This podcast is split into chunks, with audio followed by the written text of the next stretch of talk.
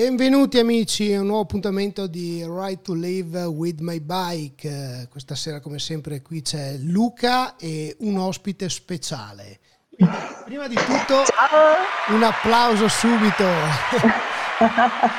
e, e, un ringraziamento, un ringraziamento speciale veramente a Veronica, la, la Vero di Life in Travel perché ha così mi, è, mi ha dato la possibilità di chiacchierare questa sera nel mio, nel mio canale. Veronica. È un com'è? super piacere Luca, grazie a te per l'invito, anzi, grazie. Beh, guarda, il, il, piacere è mio perché la possibilità di così, di chiacchierare, di scoprire il mondo delle due ruote anche attraverso persone che delle due ruote hanno fatto la propria vita, immagino, quindi penso che sia veramente bello. Sì, sì, poi quando c'è quando si parla di bici c'è sempre allegria, gioia, felicità, libertà e quindi fa sempre piacere insomma condividere questa passione che poi appunto come hai detto tu certe volte si trasforma anche in lavoro. Qualche volta, ma com'è adesso proprio così a bruciapelo prima di iniziare la nostra chiacchierata? Com'è lavorare e condividere una passione? Perché penso che sia è quella, quella, formula che ti accompagna 24 ore al giorno per 7 giorni su 7 quindi sì, è, allora per me è molto bello però a volte è anche veramente faticoso e a volte insomma mi piacerebbe e anzi anche lo faccio staccare proprio la spina tra virgolette e quindi prendermi i miei spazi e poi ritornare dopo un po' insomma fresca come una rosa per riprendere a, a condividere questa passione poi dà anche tantissime soddisfazioni perché cioè, negli anni abbiamo visto veramente tante persone salire in bici e crediamo che un pochino sia anche merito nostro penso che tanto, non un pochino. ah, un pochino. Diciamo che Life in Travel eh, è un sito di riferimento a livello nazionale, ma anche oltre, giusto? E diciamo che negli anni si è fatto il suo pubblico, è sempre in costante crescita, un pochino come il movimento del cicloturismo, alla fine sempre più persone, un po' per esigenza, un pochino perché eh, piace l'idea di vivere un'avventura magari nella natura o comunque lentamente, più a misura d'uomo, si sono avvicinate appunto tante, sempre più, tante, più persone al cicloturismo e quindi eh, abbiamo sempre più persone che, che seguono anche noi. E questo è, è veramente bello. Tra l'altro la sezione che mi piace di più di, di Life in Travel riguarda il cicloturismo, le vecchie ferrovie. Ah, Perché... è anche la mia preferita, ci picchia, sfogni una porta veramente già, già aperta, spalancata. Sì, la, il fatto di riqualificare una vecchia ferrovia che magari non avrebbe più mh, possibilità di vivere con i binari, riqualificarla come un percorso ciclopedonale o ciclabile è veramente una, una cosa fantastica e anche in Italia lo, lo, stiamo, lo, stiamo, capendo, quindi sempre più percorsi vengono ripristinati da quel punto di vista ed è veramente fantastico scoprirli. Ma qual è, qual è il, il tracciato che ti è piaciuto di più?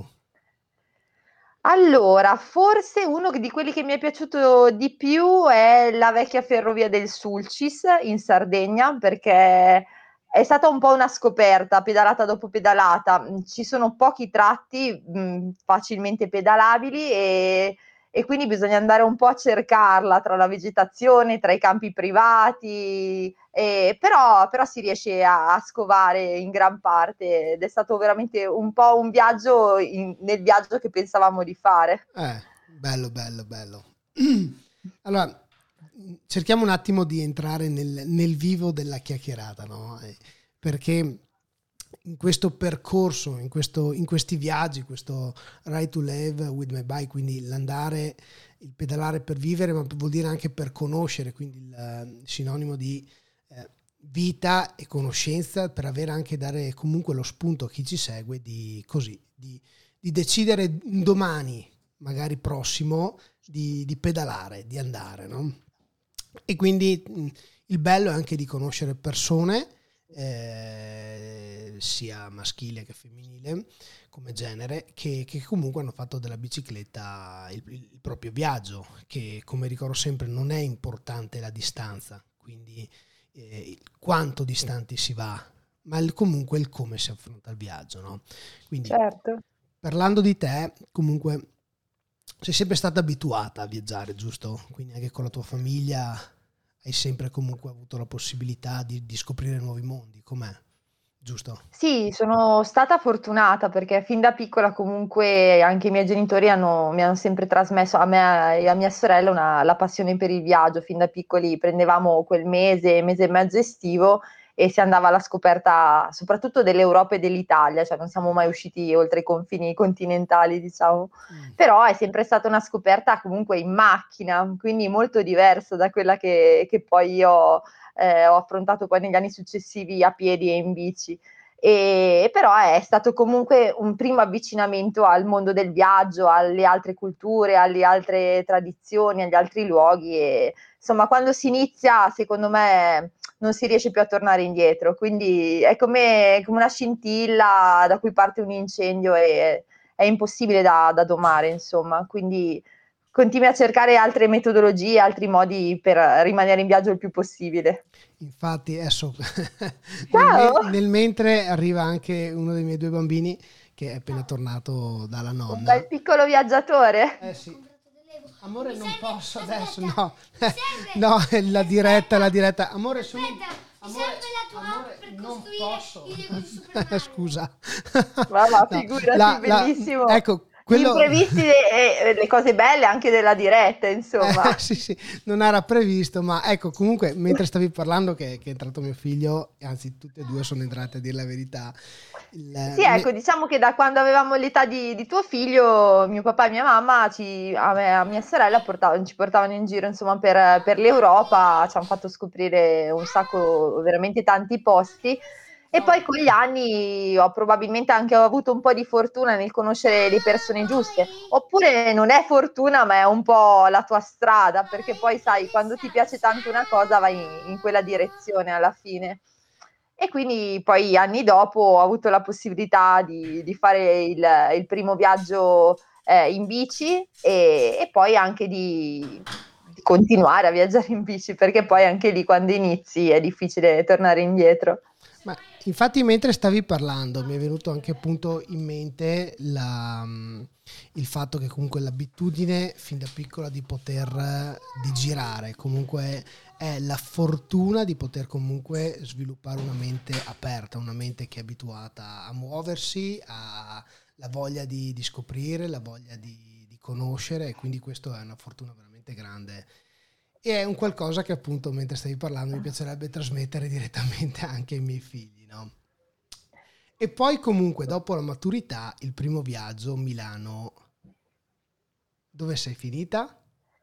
Sì, alla, proprio per festeggiare la maturità con un gruppo di amici si pensava di andare verso San Pietroburgo, arrivare fino in Russia, ai tempi anche per andare in Repubblica Ceca, eh, Repubblica Slovacchia e tutto ci voleva ancora insomma il passaporto e solo che lo volevamo fare a bordo di una due cavalli, quindi una, una macchina un pochino uh, fuori, fuori dal, dal, genere, insomma, un pochino, un pochino diversa dal solito. E poi vabbè, siamo arrivati fino in Repubblica Ceca e niente, siamo stati tamponati e ci siamo, ci siamo ribaltati su una strada, per fortuna senza conseguenze, quindi il nostro, il nostro viaggio è terminato, è terminato lì. Però, però, sai, come ti dicevo prima, poi il fuoco del viaggio, della scoperta, dell'avventura mm, rimane, rimane sempre lì in attesa del, del momento propizio per, per continuare a, a, bruciare. E insomma, dopo quel, quel viaggio, poi cioè, ho, ho, appunto avuto l'occasione di approcciarmi meglio alla bici con. Eh, uh, con altri, altri, amici, altre persone conosciute, insomma, un po' per caso e, quindi dopo è iniziata questa, questa mia lunga esperienza, insomma, perché ormai sono dal 2007 che, che, viaggio in bici, mai come Leonardo, però eh. dai, anch'io ormai ho un bel curriculum. Quindi il 2007 è l'anno del primo giro in bici, giusto? Del primo è vero proprio viaggio in bici, quindi bici scassata, caricata con borse non impermeabili, mh, mm, si metteva tutto dove, dove, capitava, non avevo lo zaino in spalla, quindi miracolosamente, e siamo andati a scoprire la Sicilia, quindi eh, abbiamo fatto questo, questo, giro che comunque a me è già sembrato impegnativo perché comunque le prime esperienze sembrano sempre un pochino più difficili, però poi affrontate col giusto ritmo è stata veramente una vacanza, un viaggio incredibile e poi dopo quello insomma ovviamente ogni anno si riproponeva la possibilità di, di fare un altro viaggio in bici. Ma com'è il com'è l'esperienza del primo viaggio? Nel senso, come ricordi la pianificazione, eh, l'attrezzatura? molti dicono eh, ri- che, che, Ricordo che, che, ero molto imbranata, veramente tanto. Non che adesso sia un mago della meccanica o della preparazione, eh, ci mancherebbe, però ai tempi ero proprio eh, una neofita totale, quindi non sapevo assolutamente che cosa portare, che, come attrezzare la bici, ma come alla bici si può mettere un portapacchi, incredibile. e, sì, poi abbiamo fatto dei tratti, dei piccoli tratti in treno, quindi è stato bello anche vedere, vabbè, poi l'ospitalità siciliana, non so se hai avuto modo di andarci, ma sicuramente, sì. insomma, mh, mm, è incredibile. Quindi mi ricordo questo trenino e le persone che correvano per, per prendere la mia bici e aiutarmi a, a, portarla perché per loro era troppo pesante, insomma, trasportare, cioè io non potevo farlo da sola. E quindi cioè, ho dei bellissimi ricordi, le, le, notti, le prime notti in tenda in un viaggio in bici, quindi dove capitava anche lì, proprio già a campeggio selvaggio. E tanto caldo perché durante il giorno insomma la Sicilia era a fine settembre ma faceva ancora tanto caldo come pianificazione ti dico la verità non ricordo un granché mi ricordo non c'erano eh, i programmi, le app che ci sono adesso che facilitano la vita, le OpenStreetMap, non, non sapevo neanche dell'esistenza, forse non c'erano ancora. E quindi una bella cartina e una bella linea col pennarello per mm. tracciare la via e poi insomma si andava così. Come direbbero molti, eh, la vecchia scuola, no? Il fatto di puntare il dito sulla carta e comunque anche... La vecchia scuola che poi è il 2007, neanche così sì. tanti anni fa alla fine. Però se pensi da quello che è cambiato dal 2007 al 2021, insomma, eh, ne tanto, è passata tanto. di acqua sotto i ponti, no? Però comunque anche la, diciamo, la cartina, quindi il, il fatto di sapere realmente dove sei e non di partire così l'arrembaggio perché intanto ho l'applicazione che mi geolocalizzano. Quindi forse qualche conoscenza in più del, di cosa ti aspettava nel viaggio. Ma Bisognava se... averla. Cioè, io ti dico la verità, ancora adesso quando pianifichiamo sì usiamo gli strumenti tecnologici, ma tendo sempre anche a guardare una cartina e a portarmela dietro. Uno, primo perché apprezzo tantissimo le, le mappe, insomma mi piace proprio la carta, poterle toccare, sfogliare, anche un po' rovinare o tracciare eh, il percorso e due perché comunque come dicevi tu non si sa mai che se nel mezzo del nulla si scaricano le pile del GPS o la batteria e, e via, non si sa e via. Ma se devi, pensare, se devi ripensare un attimino a quello che è stato dal 2007 ad oggi, secondo te per quanto riguarda il ciclo viaggiatore, cos'è che è cambiato? In, in meglio e cosa potrebbe essere cambiato in peggio? A livello diciamo Beh, sia italiano che estero, quindi nell'ambito del... Beh, sicuramente ci sono, adesso ci sono molte più informazioni, cioè con uh, lo sviluppo continuo di internet uh, si possono trovare molti itinerari già come su Life in Travel, insomma tanti itinerari già fatti da altri, quindi si possono scaricare le tracce ed è insomma anche ma, ma, per fortuna forse anche chi non è molto avvezzo all'organizzazione, alla pianificazione di un giro, può comunque appoggiarsi a questi, a questi giri già fatti, insomma, da altri e quindi prendere, prendere questi giri come esempio. Poi, ehm, poi vabbè, c'è più coscienza del viaggio, c'è, c'è più gente che lo fa, quindi forse c'è anche più eh, consapevolezza di poterlo fare, magari prima sempre il fattore informativo, c'era meno, meno conoscenza della, uh, del, del, sistema viaggio in bici perché c'era meno gente, magari c'erano anche prima, eh, anzi sicuramente c'erano tante persone che lo facevano anche prima, ma non riuscivano a condividere le cose come, come succede ora. E quindi mh, era sicuramente un po' più difficile organizzare, bisognava essere un pochino forse più avventurosi ancora a organizzarlo da, dal principio. Poi è vero anche che ci sono tantissime modalità anche di viaggiare in bici, c'è chi lo fa in maniera molto più avventurosa, senza guardare i percorsi altrui, guardando appunto solo una cartina o tracciando eh, la, la, via che vuole percorrere, guardando i sentieri sterrati o le strade secondarie. E invece chi può farlo, chi si può fare anche in maniera più semplice. Quindi, insomma, ci sono entrambe le, le facce della medaglia. Ecco, mentre stai parlando, nel frattempo sono entrato in, in Life in Travel, no? E, e ho aperto la rubrica Donne in bicicletta. Com'è viaggiare al femminile? Perché premetto subito, eh, in queste chiacchierate, in quelle passate, eh, abbiamo avuto molti, molti, uomini, molti ragazzi che si sono approcciati al cicloturismo, no? e, e, poche donne. E, però molte, molte domande che erano state poste erano appunto com'è viaggiare al femminile. Dalla tua esperienza? Secondo me è molto, dalla mia esperienza, sì, secondo me è, è molto bello, forse è un pochino più, più complesso, ma semplicemente per il fatto eh, che, che non c'è uguaglianza sociale alla fine, in senso le donne eh, fin da Alfonsina Strada sono sempre state viste come un pochino più eh, ne, non negate, ma mm, non, non, associabili alla, alla, bicicletta. La bicicletta è sempre stato un mezzo, eh, un mezzo maschile e mm, le donne dovevano mettere le gonne ed era scabroso vederle in bicicletta. Adesso ovviamente le cose sono cambiate, però diciamo che c'è comunque un approccio un pochino magari più cauto da, da, parte di tante ragazze al mondo della bici, cioè o corrono e per fortuna esistono sempre più squadre anche tutte al femminile o hanno qualcuno che conoscono e con cui viaggiare oppure è, è, è difficile da sole, magari. Bisogna essere un po' più coraggiose forse che, che un uomo, però ci sono tantissime ragazze che lo fanno e sono grandi donne, hanno tantissime cose da raccontare, ne abbiamo parlato anche insieme, tipo Valentina Brunet, la Simona Ridolfi che ha creato la Via Silente, eh, anche le due mm, Linda e Silvia, delle cicliste per caso, veramente sempre di più per fortuna.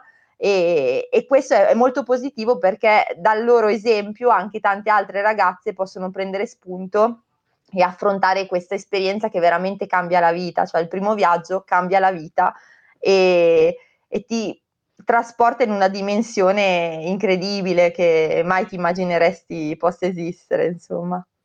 Diciamo che oltre a coraggio ci vuole anche un po' di follia, no? Il partire da sole, io non riesco a partire da solo, figurati se fossi donna, no? Però è...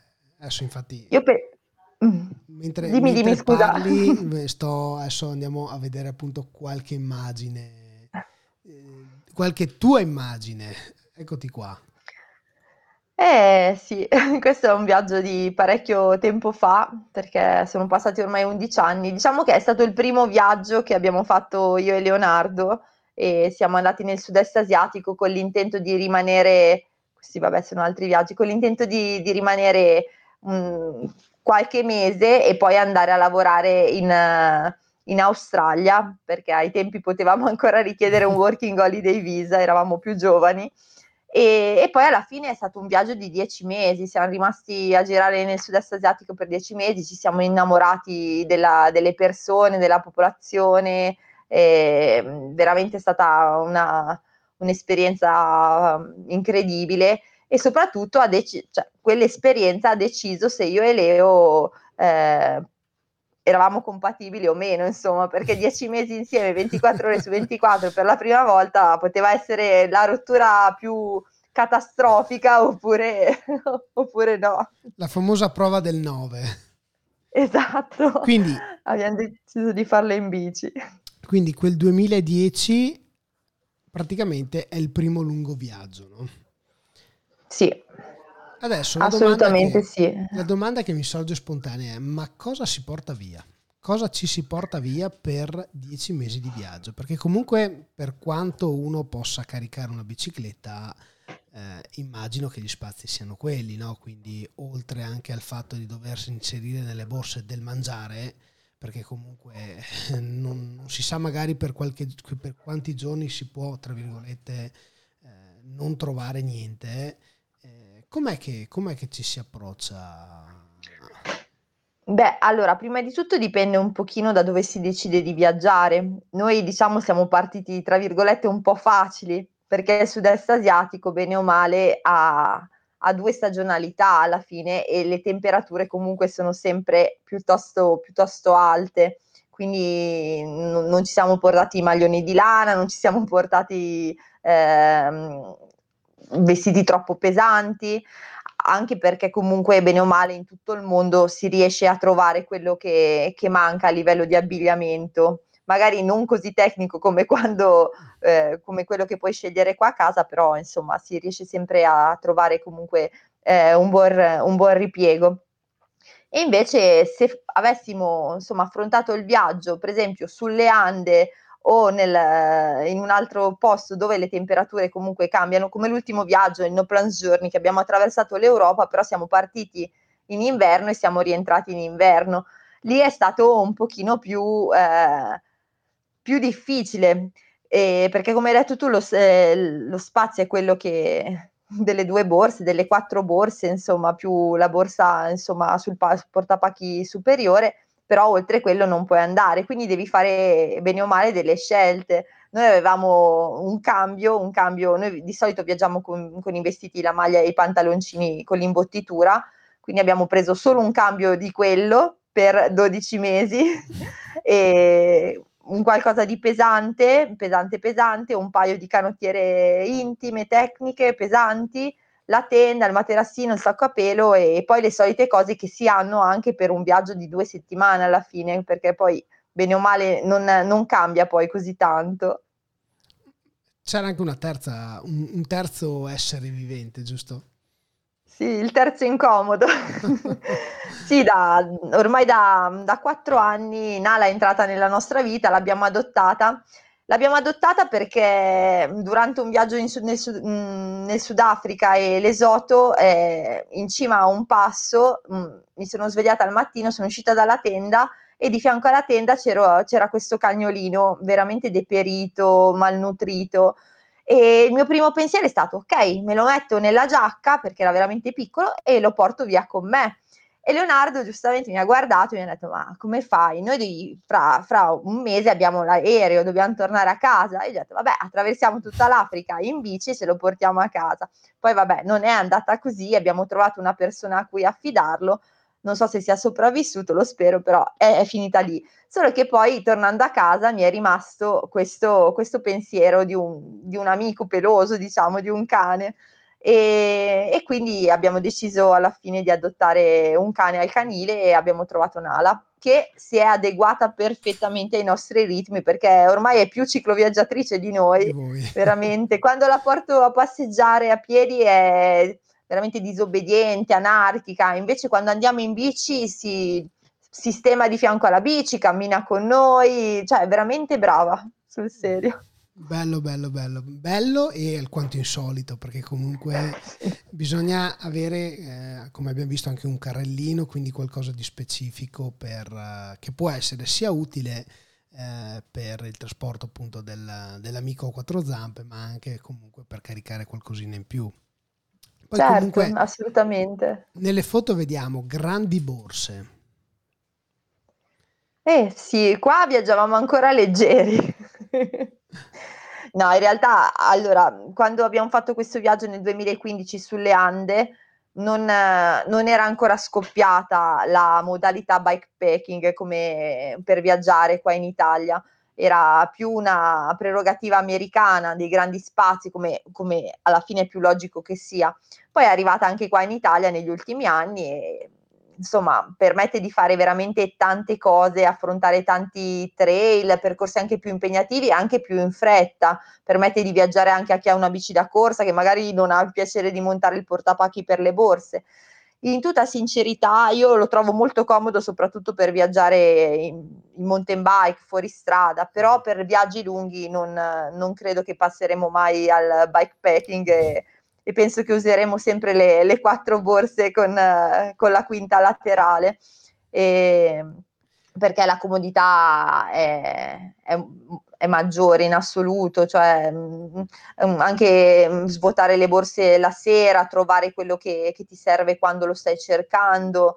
Eh, poi sicuramente tante persone mi, contrad- mi, contraddiranno, mi diranno no, non è vero, però bisogna essere molto precisi, molto metodici e, e non tutti sono in grado di farlo, quindi si rischia di perdere veramente tanto tempo, di non riuscire mai a trovare quello che serve e, e la comodità è relativa, perché noi comunque faccio, anche con le borse riusciamo a fare tanti percorsi anche un po' tecnici, è più forse la volontà di farlo ugualmente. Farlo. Ma infatti mentre, mentre stavi un attimo spiegando il fatto della comodità e anche comunque di, di poter trovare le cose la sera, no? mi sono venute in mente due, due, domande così al volo. Uno è il peso della bicicletta, no? e, e, la seconda è la metodologia con quale si carica la bicicletta. Quindi eh, ogni borsa frontale o retro ha una specifica funzione oppure comunque ci si mette dentro un po' quello che serve, dove, come serve, come, come viene a quel momento? Allora, io penso che sia abbastanza personale. Sicuramente mh, bisogna cercare di equilibrarle le borse e quindi il peso non può essere eh, esagerato in una e mh, troppo basso nell'altra, devono cercare di avere lo stesso, lo stesso peso o all'incirca quello per non sbilanciare la bici quando, quando si pedala. Poi io tendenzialmente su, quelle anteriori sono più piccole, quindi di solito metto il cibo per, per la sera, il fornelletto, le pentole e, e durante il giorno non, non, le uso quasi mai, insomma e invece su quella mm, in, quelle poste, beh, in quell'altra davanti in realtà in una metto di solito mezze pen, un po' di pentole, un po' di cibo così e nell'altra magari metto il, il materassino e qualche, eh, qualche altro attrezzo per la sera e magari qualche stuzzichino in, in modo da insomma da riuscire a prenderlo abbastanza in fretta. Sulla manubrio, mh, mm, nella manubrio mettiamo la macchina fotografica poi c'è anche da dire che io e Leo viaggiamo di solito molto pesanti anche perché portiamo tanta tecnologia. Quindi adesso, figurati, adesso abbiamo il drone, eh, ci piace, amiamo la fotografia, quindi portiamo la macchina fotografica. Se siamo in giro tanti, cioè periodi lunghi, quindi tanti mesi, portiamo anche due PC perché dobbiamo anche lavorare. Quindi poi avendo anche Nala c'è anche il cibo di Nala. sì. Poi però non è che vogliamo dormire sempre in struttura, quindi portiamo anche la tenda, quindi capisci bene che alla fine insomma anche i chilometri che facciamo durante il giorno sono pochi per nostra scelta, ma, ma comunque è ovvio che poi con un peso così ehm, non puoi farne 200, ma non li vorremmo neanche fare, che comunque una volta che hai programmato un viaggio e hai tanto tempo a disposizione, insomma, ti rilassi di più nella percorrenza. Te lo vivi. Ma eh, a livello appunto di, di peso della bicicletta, giusto per eh, capire perché iniziamo a avere PC, drone, questo, quell'altro, sì, eh, tanta roba. Allora, la bici senza, solo con i portapacchi, le nostre mi sembra che pesi, pesino sui 14 kg, 15 kg e, e poi io penso che, che almeno altri 20-25 kg li abbiamo, insomma, con Però. noi. Penso che in totale sui 40 kg, sì, all'incirca 40 kg poi Leonardo ne ha un po' di più perché di solito è lui che porta anche il carrellino, perché anche il carrellino di Nala ha un suo peso, perché pesa 17 kg. Mamma mia, e, ci vuole e, allenamento. E poi c'è Nala, c'è Nala che quando è in formissima, perché è un po' che siamo in viaggio, pesa sui 18, però di solito pesa una ventina di chili anche lei. Quindi diciamo che Nala di solito sta sul carrellino in pianura o in discesa. Mm e quando ci sono salite di solito cammina al nostro fianco legata, poi tendenzialmente facciamo sempre strade secondarie, quindi non ci troviamo mai con lei fuori dal carrellino nel traffico e anche durante le percorrenze su sterrato lei può correre libera e quindi ha tutto lo spazio e la libertà che, che vuole. Bella questa convivenza sulle due ruote, cioè, è come una casa, una casa vera e propria, eh, ma una casa nel mondo, quindi lungo i vostri viaggi. Ma... Sì, è vero. Poi anche Nala comunque dà il suo contributo, eh. ormai è eh. entrata nella, diciamo, nella ruota e, e segue il suo corso, insomma. Ma se parliamo di allenamento, perché comunque eh, una bicicletta di 35-40 kg carica, ovviamente anche 6 km possono essere pochi, che poi dipende mm. sempre il cosa vuol dire pochi, eh, ovviamente non è piano, 0% dipendenza.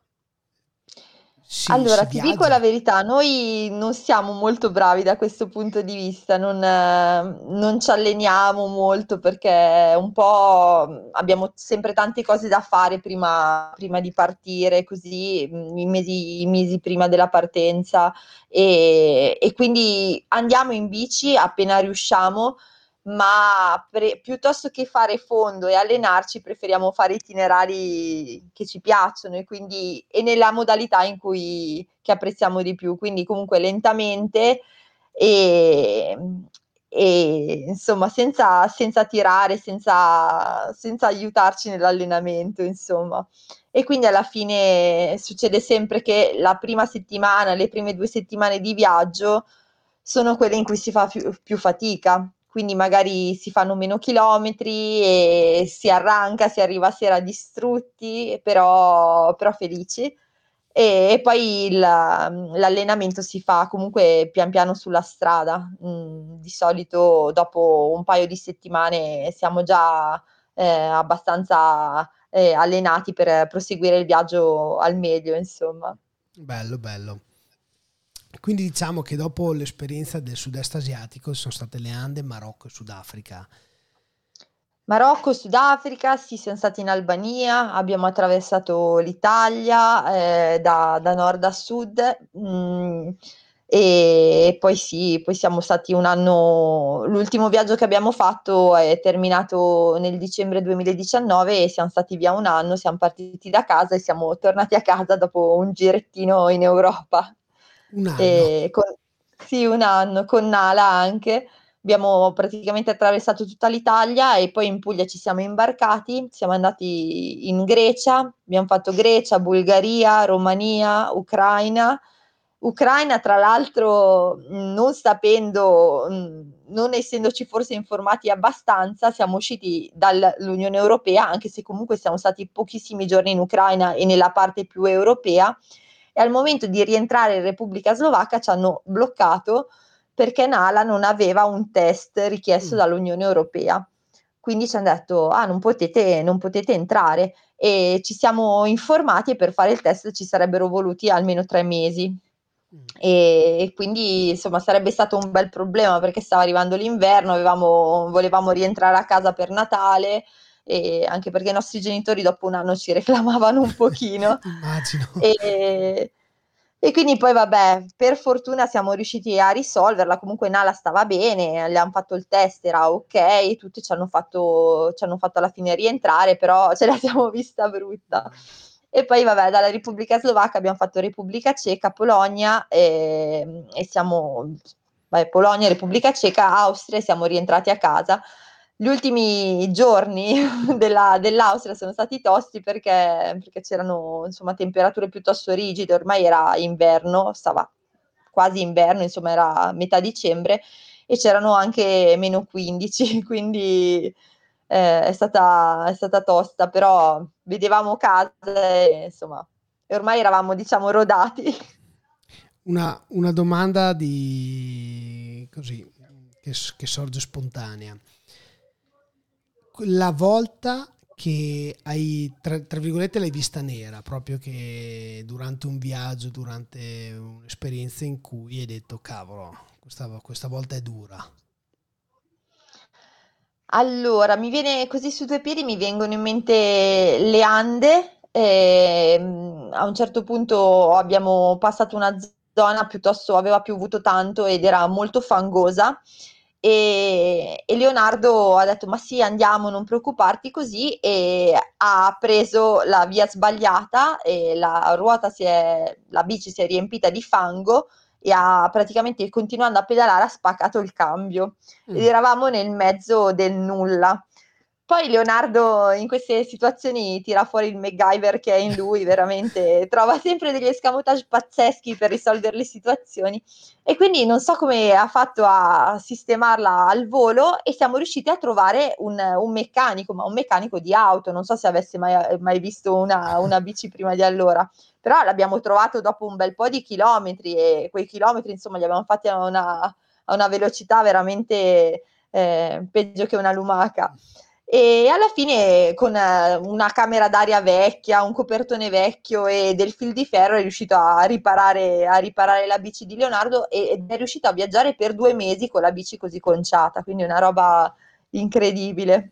Quindi è stata... E sì, una, cioè, pensavamo, io pensavo insomma, che il viaggio fosse, fosse finito, che eh, insomma, la, l'unica soluzione fosse quella di camminare per tre giorni nel nulla per, per, rientrare a casa, invece siamo riusciti a trovare questo villaggio dove c'era questo meccanico che ha improvvisato con un grande creatività. E mi ricordo veramente che aveva solo due denti, era anche giovane, però aveva solo due denti e quindi quando rideva questo sorriso eh, un, po', un, po', strano, ma veramente gentile, carino, e ci ha salvato insomma tutto, tutto il viaggio, l'intero viaggio.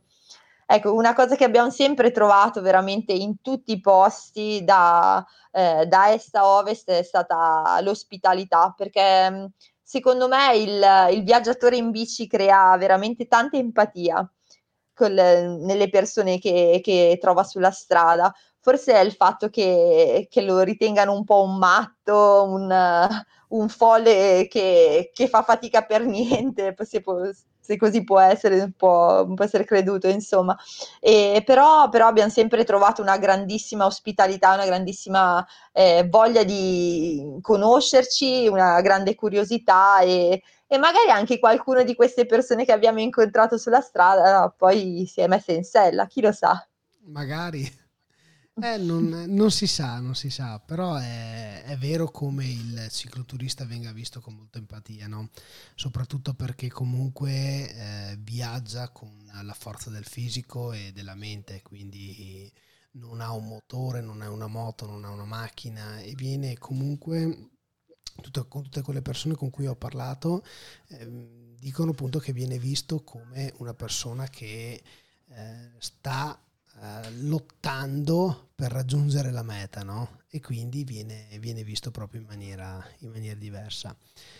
Sì, e poi è una persona che sicuramente apprezza, apprezza l'altro, il diverso, il, vuole conoscere, perché se no non si inoltrerebbe in certi territori, non andrebbe a, a incastrarsi in certe strade assurde e, e, di solito è anche visto come una persona rispettosa comunque dell'altro e della, e della natura, anche perché comunque mh, mm, alla fine bisogna rispettare sia il vento che la pioggia che la grandine, in bici ti prendi tutto, eh? non, non, c'è altra soluzione. Nessuno ti risparmia fine... niente. Cosa scusa? Nessuno ti risparmia niente, alla fine... Esatto, esatto, anzi... Invece il viaggio che ricordi con uh, col sorriso, quello che ti è piaciuto di più?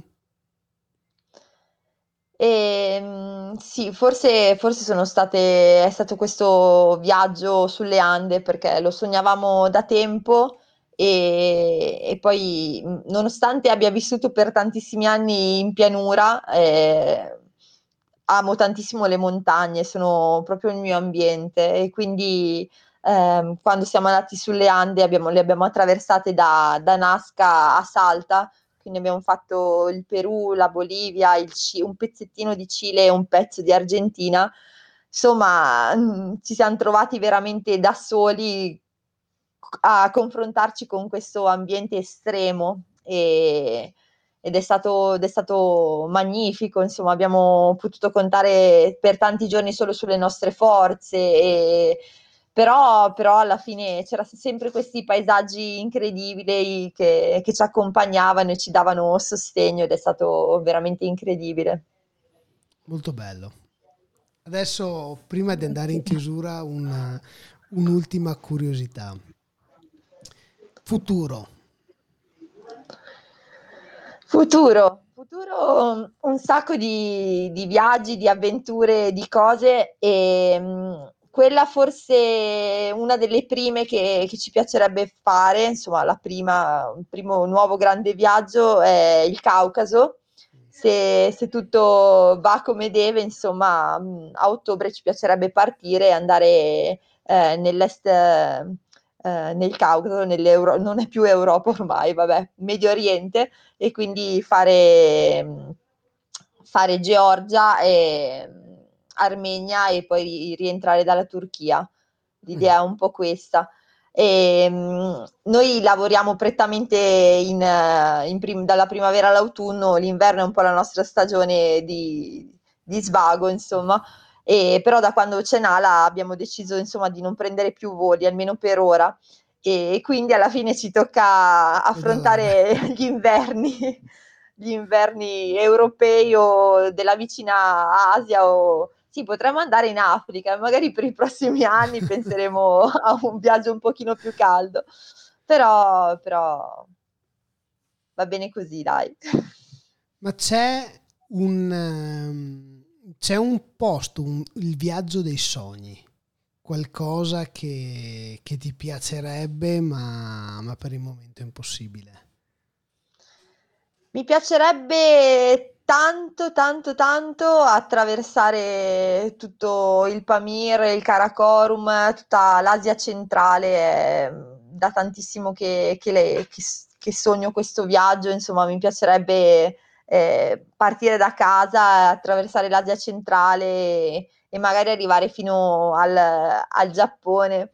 E, e, chissà, magari attraversare anche lo stretto di Bering, solo che fa troppo freddo per noi. E, ehm, però dai, diciamo Asia, Asia centrale, sì, il, il, Pamir e la zona eh, delle, dell'Himalaya, insomma, in assoluto mi piacerebbe tanto. Quindi Prima da segnare, da segnare, nel taccuino, mi raccomando, non, non, metterlo dentro il cassetto che dopo resta là, no? no, no, assolutamente, assolutamente. Ho già un elenco di viaggi per i prossimi 50 anni e spero di non farmene scappare neanche uno. brava, brava. Eh, è, un bel, è, un bel, modo, come si diceva prima, il, il, fatto di poter coniugare lavoro e passione, no?